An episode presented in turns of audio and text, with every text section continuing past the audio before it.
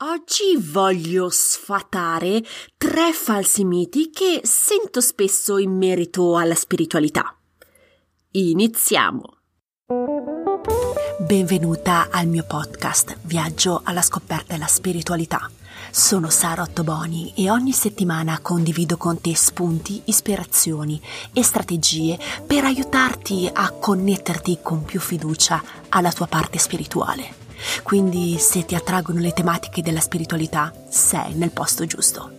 Sei pronta ad iniziare il viaggio alla scoperta della tua spiritualità? Iniziamo! Ben ritrovata! Oggi parliamo di tre falsi miti che spesso sento in merito alla spiritualità e alla comunicazione con il tuo team spirituale. Voglio veramente sfatarli perché molto spesso questi tre miti allontanano le persone dalla spiritualità e dall'ascolto della propria intuizione. Quindi mi sono detta, ci sediamo oggi e ne discutiamo insieme e li analizziamo insieme. Quindi, senza più tardare, iniziamo con il primo. La comunicazione con il team spirituale è un dono che pochi hanno. Falso. Come dico sempre, tutti abbiamo la possibilità di comunicare con il nostro team spirituale e ascoltare la nostra intuizione. Non è un dono riservato a pochi. Tutti possiamo farlo. Se vogliamo vederlo un po' sotto l'aspetto fisiologico o biologico, tutti noi abbiamo la ghiandola pineale. Questa ghiandola ci permette di sintonizzarci sulle frequenze radio del team spirituale. Quindi questa ghiandola ce l'abbiamo tutti, di conseguenza tutti possiamo comunicare con le guide spirituali. La vera domanda però è vogliamo approfondire la comunicazione con il nostro team spirituale? Se sì, allora bisogna metterci del tempo e delle energie per sviluppare questa competenza. Però rimane il fatto che tutti abbiamo la possibilità di farlo, tutti possiamo iniziare questa comunicazione, però non tutti vogliono approfondirla. Però abbiamo la possibilità. Molte persone adorano comunicare col team spirituale, però non vogliono eh, investirci del tempo perché hanno altre priorità. E quindi eh, molto spesso delle mie amiche mi contattano per dirmi: Ascolta, Sara, ho bisogno di questa informazione, eh, puoi chiederla a te, mie, alle mie guide e poi ritor- riport- riportarmi la risposta. Lo faccio volentieri, però resta comunque il fatto che anche le mie amiche e, o le mie clienti possono comunicare direttamente, cioè hanno la possibilità di farlo. Quindi sì, puoi chiedere a altri, ma ricordati che puoi sempre parlare te direttamente con il tuo team spirituale, perché non è un dono riservato ai pochi, ma tutti abbiamo questa competenza e possibilità. Dipende da te se lo vuoi sviluppare o no, però ce l'hai. Secondo mito. Comunicare con le guide spirituali ci vogliono anni di pratica. Falso. Comunicare con il team o fare attenzione alla tua intuizione non richiede anni di esperienza.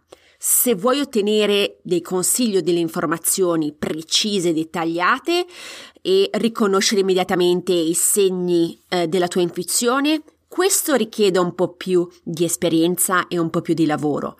Però se tu decidi da oggi di iniziare la comunicazione con il tuo team lo puoi fare da subito e puoi ricevere anche delle informazioni affidabili.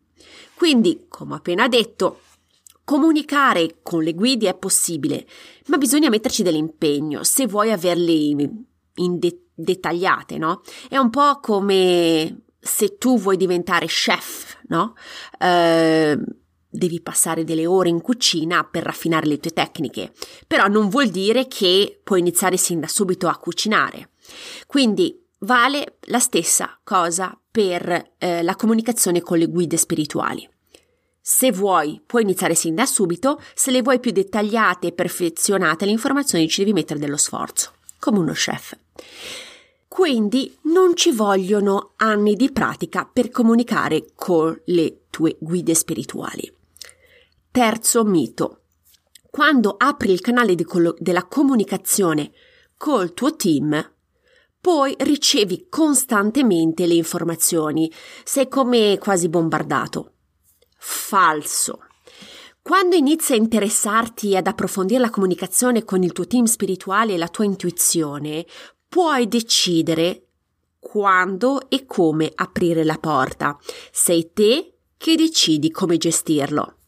Come dico sempre, se mi segui da un po', tu sei in controllo della situazione, quindi decidi come avviene lo scambio eh, di comunicazione.